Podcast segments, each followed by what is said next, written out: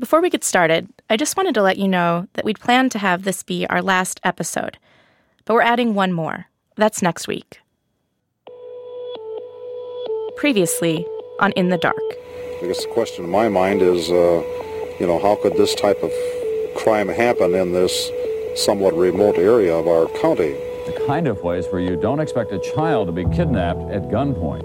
The only sad part is that we couldn't have found this out sooner, and I guess I would really stress police, you know, pay attention and just go after these guys.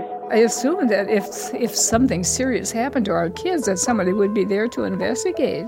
In doing major cases, I think experience is very, very important, and you learn from every case you do. And if you aren't willing to do that, then you shouldn't be an investigator.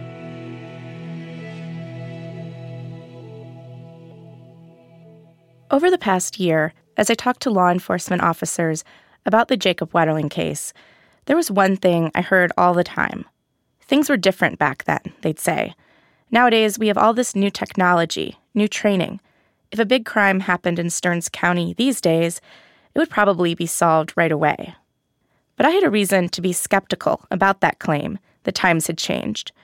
And that reason had to do with the crime I'd been assigned to cover in Stearns County a few years before I started reporting on the Wetterling case, a type of crime that is almost always solved the murder of a police officer. I covered shootings of officers in Minnesota before, so I knew that most of the time, if someone kills a police officer, one of two things is going to happen pretty quickly. Either that person is going to be arrested, or they're going to be killed. But that's not what happened in this case.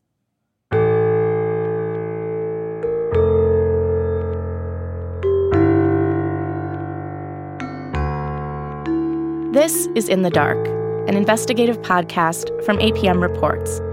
I'm Madeleine Baran. In this podcast, we're trying to find out what went wrong in the case of Jacob Wetterling, an 11 year old boy who was kidnapped in a small town in central Minnesota in 1989. And today, we're going to look into whether the problems in Stearns County stopped with Jacob.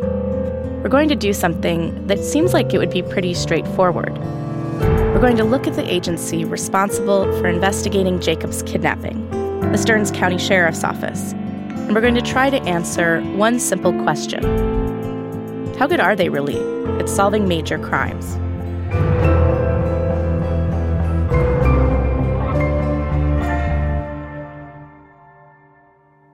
The first person in our newsroom assigned to cover the police shooting was a reporter I worked with named Conrad Wilson.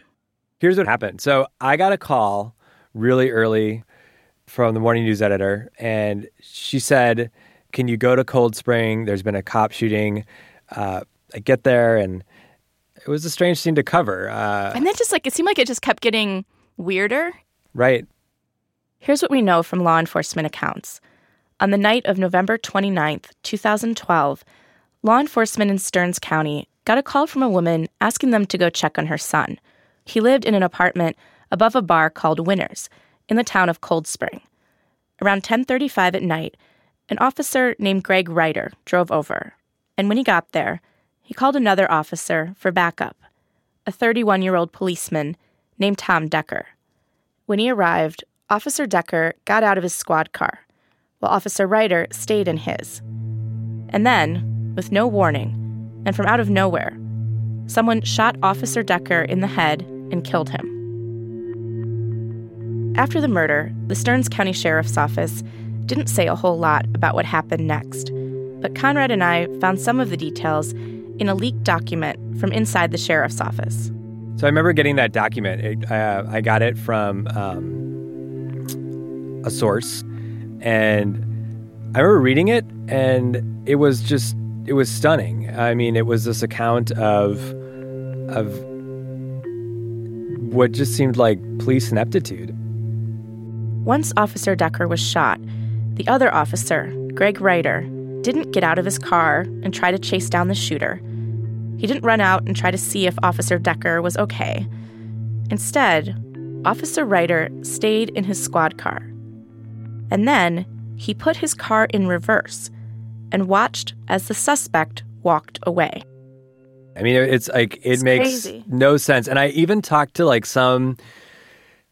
I talked to like a retired police chief in this tiny town in Minnesota. He had like four officers. I mean, it was a small town, and he was just he couldn't believe it. You know, he was. I remember we talked, and he's like, "That's not what you do. Like, you go towards the suspect, you pursue." And um, yeah, I mean, we were like asking people these ridiculous questions like, is this normal and when a police officer is shot? And they're like, like, no, no, it's not normal. Are you are you how stupid are you, reporter? The first person to find Officer Decker was a woman at the bar who went outside and spotted him on the ground.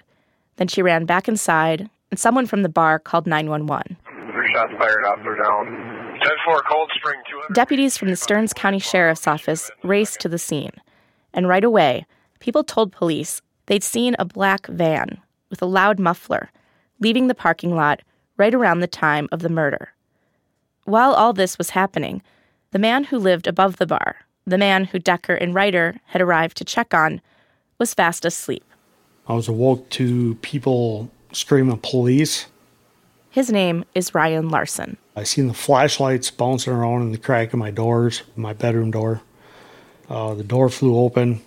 A bunch of guys came in with their assault rifles and flashlights, and they handcuffed me, opened up that back door, and led me outside. I mean, there are 100 squad cars, two or three helicopters. I said, What is going on? This is crazy. A few months ago, I started talking to someone who worked in the Stearns County Sheriff's Office back then. He asked that we not use his name and that we distort his voice because he's worried the sheriff's office might retaliate against him. You know, I still live in Stearns County, so I don't need them following me around looking for anything and everything to harass me and retaliate against me. This person told me that the night Officer Decker was killed, the lead investigators were convinced they had the right guy, that Ryan Larson was the one who did it, but that other officers who'd responded to the call weren't so sure. There were other people on scene that were saying, hey, I think we should, you know, why don't we get a dog and track and do this, that, the next thing. And that's investigation 101. You're going to follow up on leads and check all avenues, make sure everything checks out. And they said, absolutely not. We have the right person. Why would we go any further? Why would we do any more? The officers brought Ryan Larson down to the Stearns County Sheriff's Office and put him in an interview room. Ryan said two investigators came to interrogate him Stearns County Sheriff's Captain Pam Jensen and state investigator Kenneth McDonald, the same team that had interrogated Dan Rassier about the Jacob Wetterling case a few years earlier. Captain Jensen asked, came in and asked me, you know, why I did it, and I'm, why did why did I do what? You know, I had no clue what they're talking about. Why'd you shoot uh, the officer? What? Excuse me? Just admit it. Tell us why you did it. It's okay. You know, sometimes some people snap. No, I didn't do it.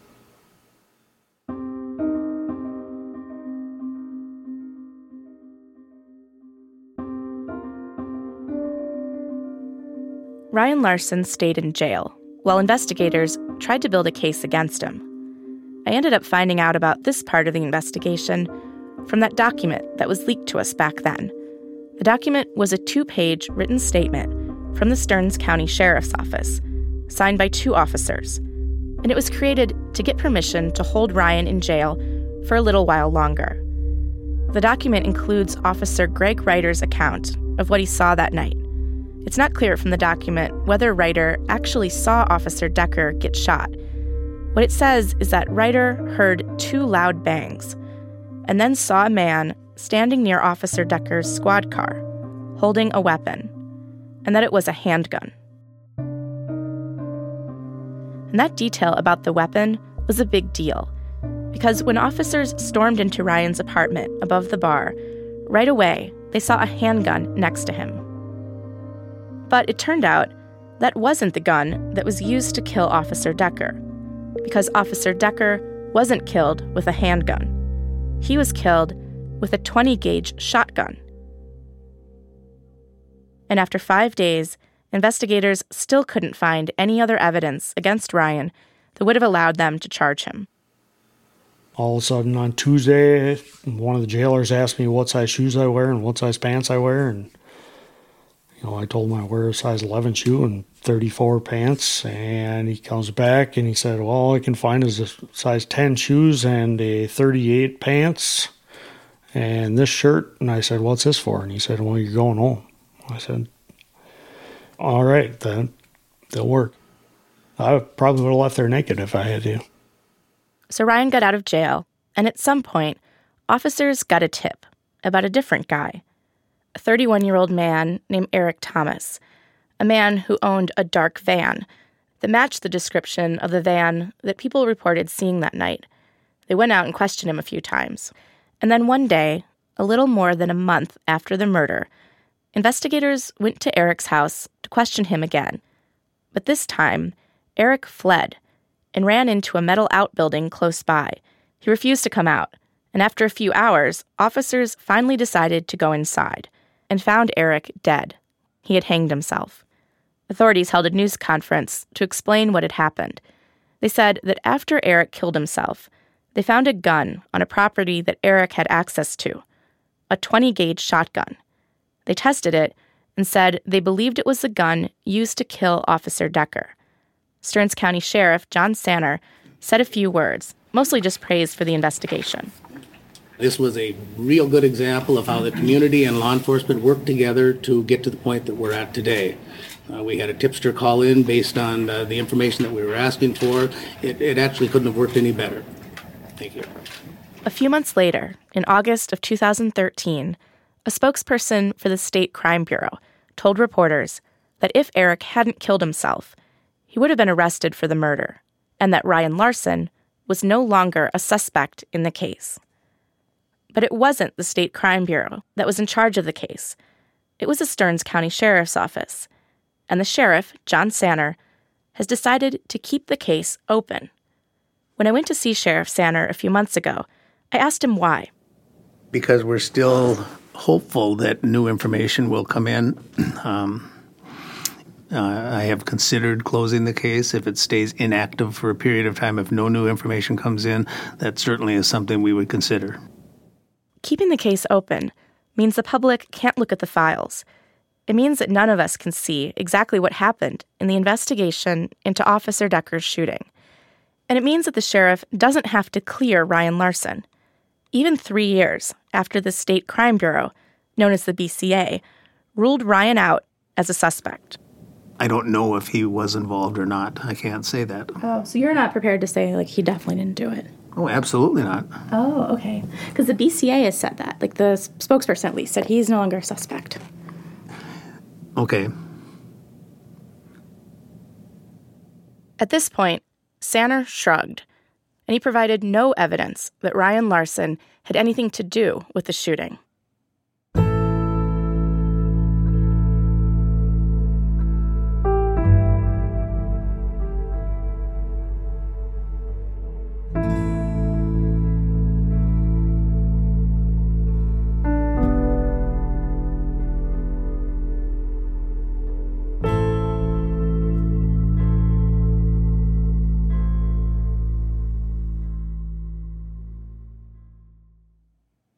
Ryan Larson used to trust law enforcement.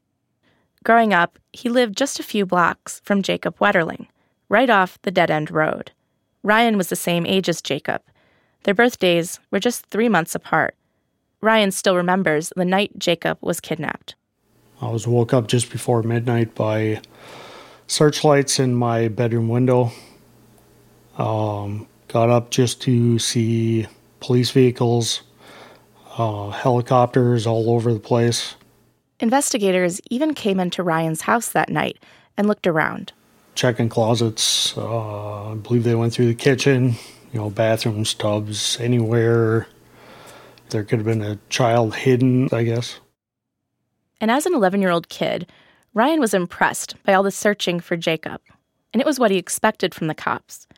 Because growing up, Ryan really looked up to law enforcement. By the time I met Ryan, that trust he'd felt in law enforcement was gone. When I went over to his basement apartment a few months ago, Ryan showed me his laptop. The screen was filled with files from his own investigation of the Stearns County Sheriff's Office. Ryan told me He tried to figure out what really happened the night Officer Decker was killed. He'd even called up Greg Reiter. He'd left the force after the murder and asked him what he saw. Ryan said there was one thing in particular that really didn't make any sense to him, and that was how Greg Reiter could have seen a handgun, the same kind of gun Ryan had, when really the crime was committed with a very different kind of gun, a shotgun. It was a difference that should be obvious to anyone with any experience with guns, and especially to a cop.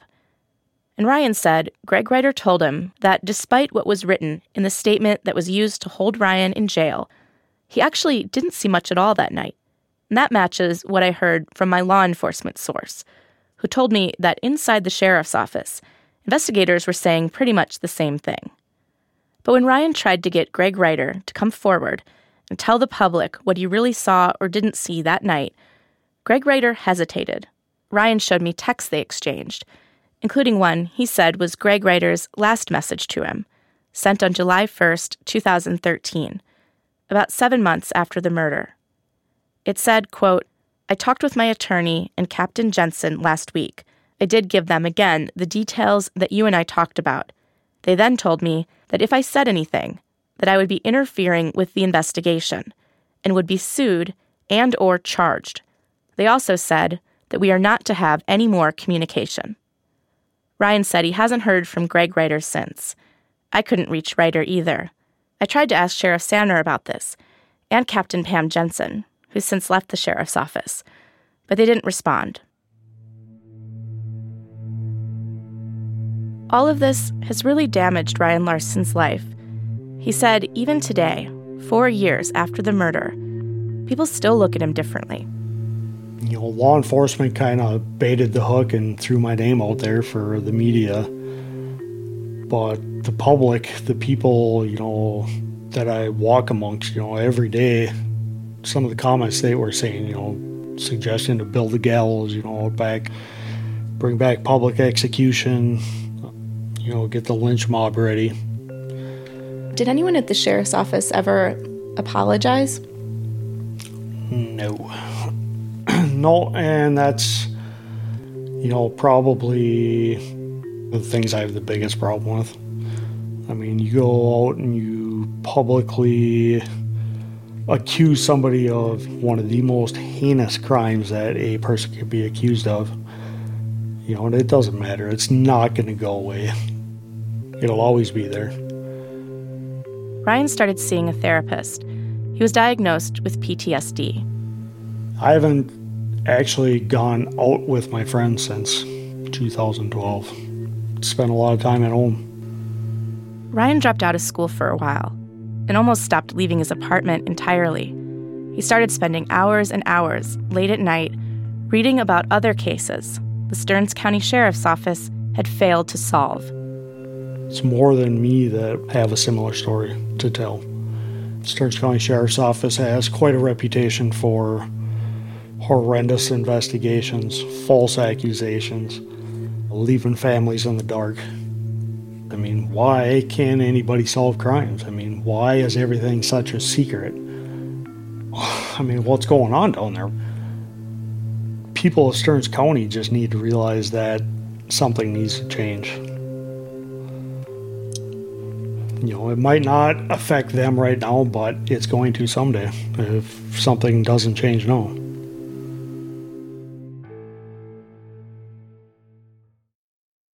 Ryan Larson had become a part of a kind of sad fraternity, a loose brotherhood of people who felt wronged by the Stearns County Sheriff's Office.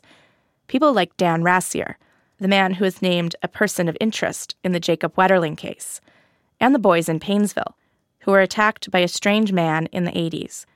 People without a lot of money or community support.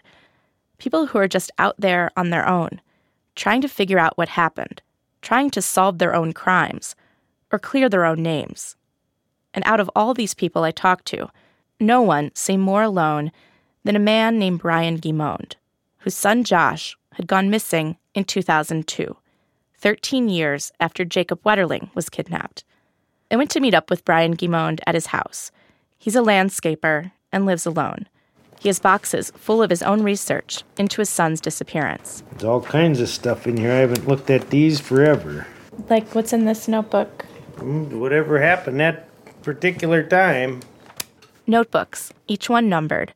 Some of them had a copy of a missing persons flyer for Josh taped to the front. And inside were all his notes about phone calls with detectives, interviews with the media, and possible leads to check out. It's the only way you can remember. There's a lot of things I got in here on times and, you know. In November 2002, Brian's son Josh was a 20 year old student at St. John's University in Stearns County. And one night, Josh was at a small party at a friend's apartment on campus. His friend said there was a little drinking, but not much, and at some point, Josh left. He was never seen again.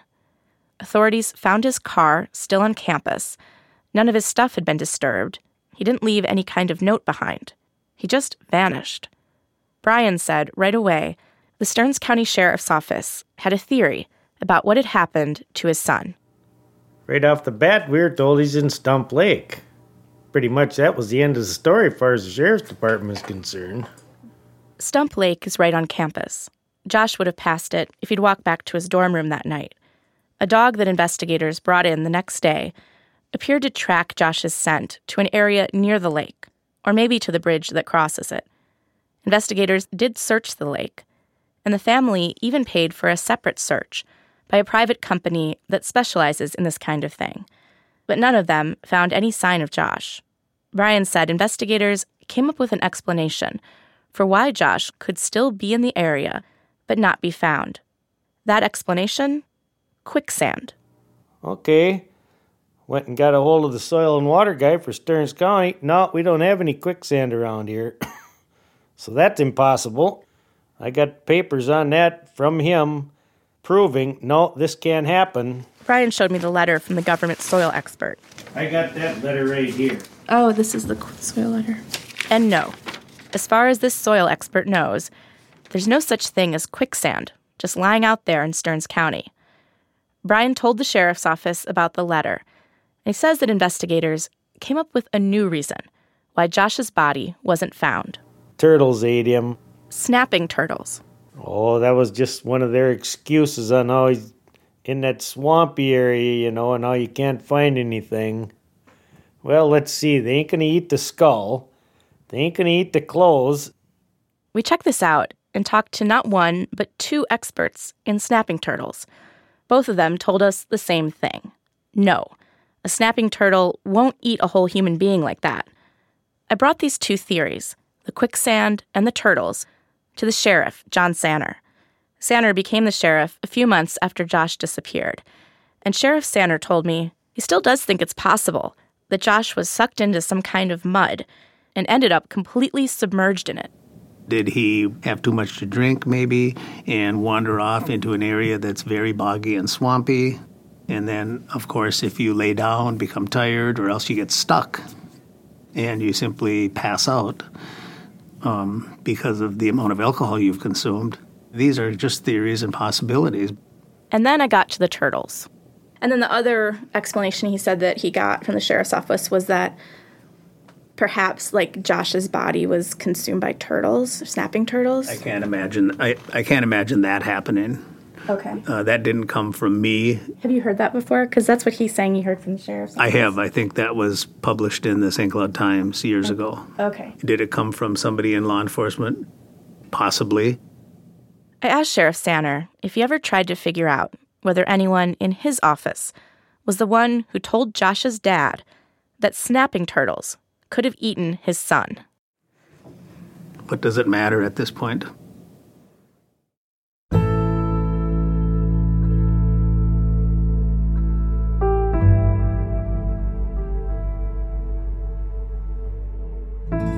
Josh Guimond is still missing. The case hasn't been solved.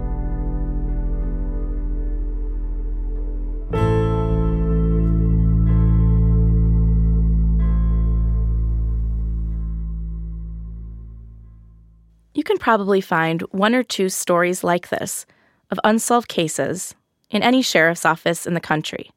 So the question is Does the Stearns County Sheriff's Office have more than just these few cases? do they have a bigger problem when it comes to solving crime? And to help me figure that out, I brought in Will Craft, our data reporter. Hi, Will. Hello. Will started out by looking at one number in particular. So there's this thing called a clearance rate. Clearance rates aren't quite what you might think. So a clearance rate is not actually a measurement of how many crimes are solved. Uh, a crime is cleared when an agency arrests someone for a crime and charges them for the crime. Um, there are a few strange things, such as if they find out who committed a crime, but that person is dead, or they're overseas and can't be extradited. But in general, a crime is cleared when an agency makes an arrest and charges them. So they don't actually have to convict the person. No. Wow. Okay. So, all right, is there another something else we can use then? Like, is there a solved rate? Um, no. Even though clearance rates are problematic, they're the best thing we have for measuring how effective an agency is. So Will went to look at the clearance rates for Stearns County. He found them in an office at the Minnesota Bureau of Criminal Apprehension, also known as the BCA.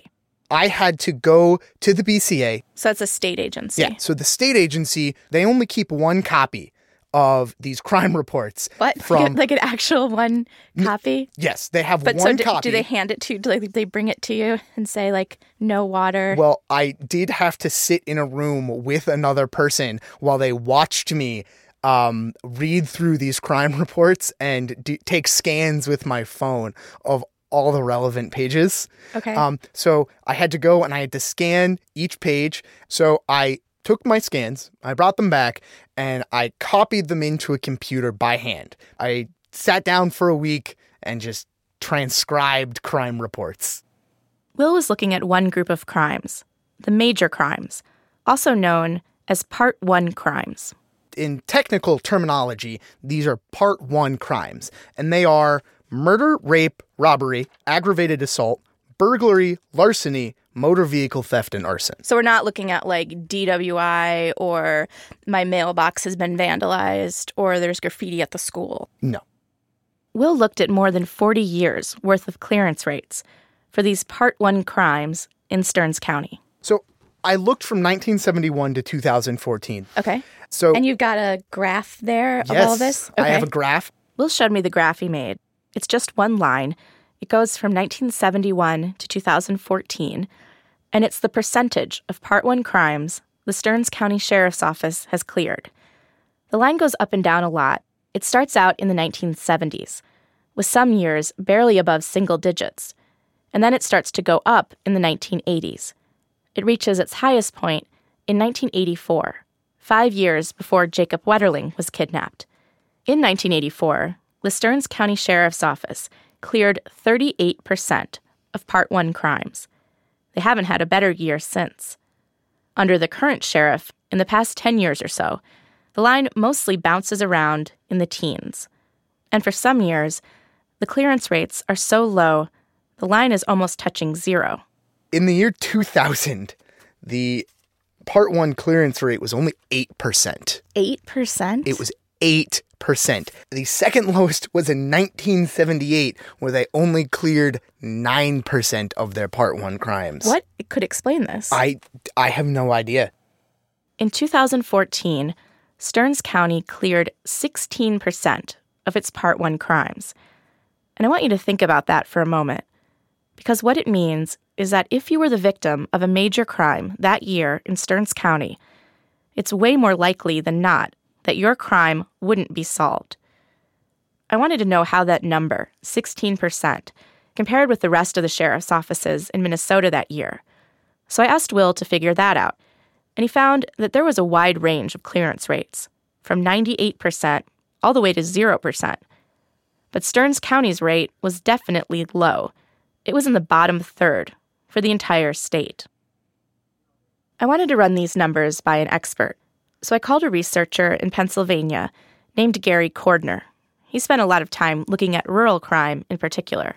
Way back in the day, I was a police officer and a police chief, uh, two different departments. I'm actually retired from about 30 uh, plus years of teaching at two different universities. I told Gary Cordner what we'd found out about clearance rates in the Stearns County Sheriff's Office. So in this in the 70s and the mid 70s, it dropped as low as 9%. Wow. Yeah, um, which is remarkably low. I mean, It is. Gary Cordner was especially surprised by how low these numbers were because Stearns County is a mostly rural place. In general, police departments in, in non urban areas uh, solve a higher percentage of crimes uh, than in cities. What Gary Cordner is saying here that rural areas are usually better than big cities when it comes to solving major crimes. I think that's the opposite of what a lot of people assume. When you think about our culture, we have these two main images of law enforcement, and we see them all the time on TV shows and in movies. There's a small town bumbling cop who has no clue what he's doing, and then there's the big city detective with all the fancy CSI gear who can solve almost anything. So, why would it be the opposite? Why are rural areas usually better at solving crime? Since my background is in small and somewhat rural policing, I'd like to say, you know, it's because of the, uh, you know, the smarter and more savvy police that we have out there. But, Right. but I don't think that's actually the main reason. I think uh, police departments in more rural areas, uh, first of all, all in all, are less busy. So they might actually spend more time investigating uh, crimes. Okay. That's one reason, but I don't think that's I don't think that's the whole story either. I think I think in general solving crimes is easier in uh, rural areas and small towns than it is in cities. If you've got a witness, the witness would be more likely to have literally recognized the person, maybe even know their name, you know, tell you Mhm. where they live, uh, which is not as likely to be true in a city. Right. Um, and then, uh, you know, if it's a burglary, let's say in a small town or a rural area, uh, police are right away going to have several suspects in mind. Um, you know, maybe even just one suspect, um, just because of the local knowledge that, that you tend to have in a in a more rural area. Right. You know, like a short list of like this kind of crime that's either like John, Steve, or Joe. That's like a classic Steve crime. Exactly. But these are all just guesses. The reality is, there's just not that much research on why one place does a better or worse job than another when it comes to solving crime. We just don't know. In fact, there's a whole lot we don't know about law enforcement. The federal government doesn't even know how many police departments there are in this country. One expert I talked to said the best estimate is somewhere between 12,000 and 18,000. The whole system is so decentralized, split between police departments, sheriff's offices, state crime bureaus, each with their own data and their own procedures, that even getting the most basic facts can be really difficult. And this is surprising when you think about it. In this country, we're obsessed with crime rates. It seems we always want to know whether crime is going up or down. But once the crimes happen, plenty of us don't seem to be all that interested in whether or not law enforcement actually solves them. I was talking about this with a guy named Thomas Hargrove. He used to be an investigative reporter. Now he runs a nonprofit called the Murder Accountability Project. The group collects information on murder clearance rates from across the country and posts it on its website so the public can be better informed. And one of the most striking things about Hargrove's website is just how wide the range is. Some places clear almost every murder, other places clear almost none. We were a little concerned about making this data available because if you wanted to kill someone, you would be well advised to go to our site. You'd find the many cities in America quite easily where it is statistically unlikely that you'll get caught for murder. So you actually that you had that as a legitimate concern like I'm providing the data to Yeah, yeah. In the end, we decided the only way that we were going to make improvements on murder clearances was to make this information very available. The people have the right to know this. I mean, they simply do, and they should be holding politicians accountable. And Thomas Hargrove told me something else I found interesting. In the case of a well performing department, you ask the police chief what his clearance rate is. He knows to the decimal point and can cite those statistics year after year. He's watching very carefully. In those underperforming police departments, it's common for the chief to say, I don't know, and he genuinely may not know. Um, after all, why would you want to study things that don't make you look good? Um, so they don't. So I went to the sheriff of Stearns County, Sheriff John Sanner, and I asked him Hargrove's question. Do you know what the clearance rate is? Right now, today, not off the top of my head. Okay. Um, You obviously know what it is. I do. So I can just jump to that. Um, I showed the sheriff the graph that Will had made, the graph that showed the clearance rates in Stearns County for major crimes, the ones known as Part 1 crimes. So, okay, so we looked at Part 1 crimes and we went back from like 1971 to 2014 was the last year that we had. And we, this is our diagram. Sheriff Sanner took the sheet of paper in his hands and stared at it. So this is the percentages of clear, the clearance rate. So highest in the 80s, 38% and 84, and then kind of 20s, 30s, and then as low in 2000 as 8%, and then 16% in 2014. These seem very low to me. Like, is this an acceptable clearance rate? I don't think anything under under hundred percent is. I, I don't. I want. I want to clear everything that we get involved in. Sure, but And- you're not going to be able to clear 100%. So it's No, like, but I- what's I- the threshold of, you know, is there a bar that's, you know, every year, let's aim to clear 60% or let's aim to Actually, clear. the bar is we aim to clear them all. So then why is there such a gap then between like, I, I don't know. I have no idea why there is, and again, I'm not satisfied unless it's hundred percent. I shouldn't be satisfied unless it's hundred percent. given the clearance rates though, I mean, how can people in Stearns County trust that law enforcement will solve crimes? You know what you don't see on this are all the all the crimes we do solve. And uh, I'm not trying to make excuses here. I'm just telling you that I consider this unacceptable too. I asked Sheriff Sanner what he thought could be done to improve his office's clearance rate.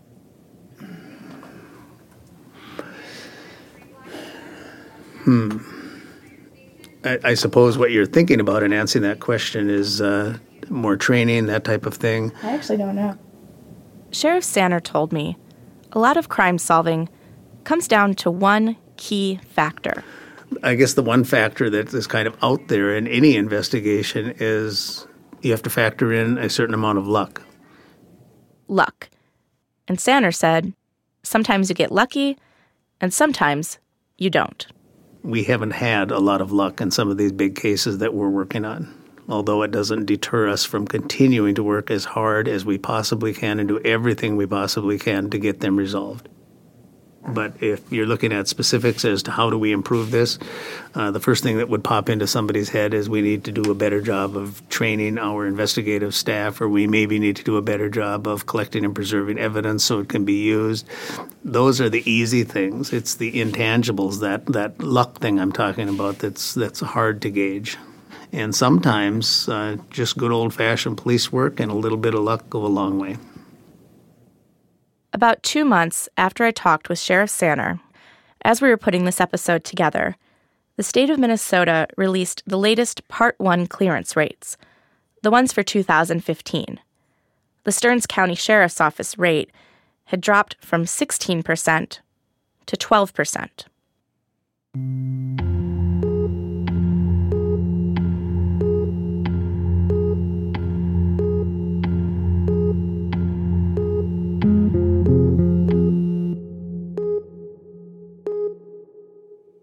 I also wanted to ask Sheriff Sanner about what he thinks of the investigation of the Jacob Wetterling case.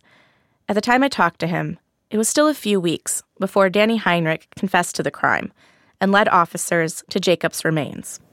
When I first started looking into this case, it was always described as like this giant mystery that, you know, Jacob just vanished, it's dark, and there was like nothing that could have been done differently to solve it. But then when I started looking into it, the way that I've looked at it has changed, and especially some of the failures of like the policing 101 stuff, like not knocking on all the doors that night, not searching nonstop, you know, calling off the search in the middle of the night. And then, you know, the decision to name Dan Rassier as a person of interest. Like all of these things strike me as mistakes of the investigation or things that could have potentially negatively affected the investigation. And I just want to give you a chance to respond to that. of course, uh, if things weren't done in the right order, if things uh, weren't done at all early on, looking backwards more than 25 years ago, I can't do anything to change that now. So I'm not going to get wrapped around the axle about things that law enforcement did or didn't do. Do I wish some things would have been done differently? Sure. Uh, can I talk about that in this particular case? No. I just wonder about, like, to the people in Stearns County, whether it would make sense to say, you know what, we really messed up some things in this. And we're going to tell you that we're, this is what went, we did that we wouldn't do again. Is there some accountability to the public that's needed? Yeah, I, I guess I've never really looked at it like that. Um, when I've looked back and, and looked at things that, boy, I wish we would have done this or I wish this would have been done, again, I, that's all we can do is wish about that. I can't go backwards and change time. Nobody can.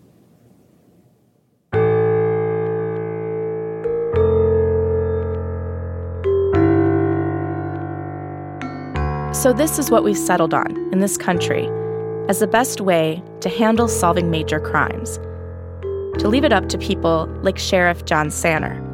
Sheriffs who don't know their clearance rates, who have no clear plan about how to improve them, and who refuse to look back and see what they could have done differently. And Stearns County isn't the only place with a crime solving problem. There are all kinds of places, all across the country, with Part 1 clearance rates in the single digits or not much higher.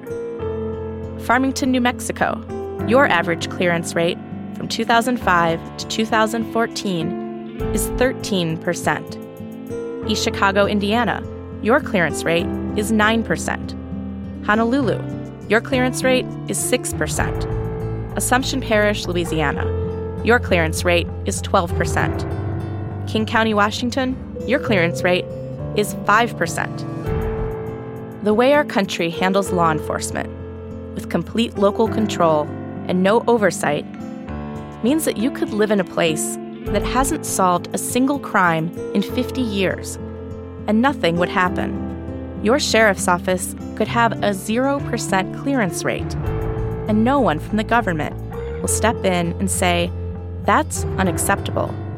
Here's what has to happen. Or even just ask the question, what's going on down there? And what this all means is that you are stuck with the law enforcement you've got.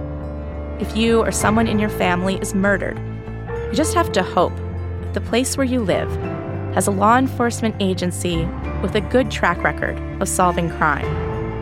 And if your case is never solved, nothing will happen. No one will come in and take over the investigation. And eventually, your name will be forgotten. Thomas Hargrove put it to me this way You essentially disappear from the radar. Your name is not recorded in any central authority. Uh, there's really no one out there who is assigned to review what happened to your case and whether more needs to be done, or even who you were. You, know, you become anonymous. Nobody can put together a list of the names of those 216,000 Americans who perished in unsolved murders. And that really is kind of a national tragedy. And in Stearns County, what this means is that no one could intervene when the sheriff's office took nearly 27 years to find out that Jacob Wetterling had been killed and buried about a mile from the home of a man they all suspected had abducted a kid before. A man whose car a witness saw that night. A man whose name had been in the Wetterling case file since almost the beginning. A man who investigators had sat face to face with. A man named Danny Heinrich. Everyone just had to wait and hope that somehow the Stearns County Sheriff's Office would manage to solve the Wetterling case.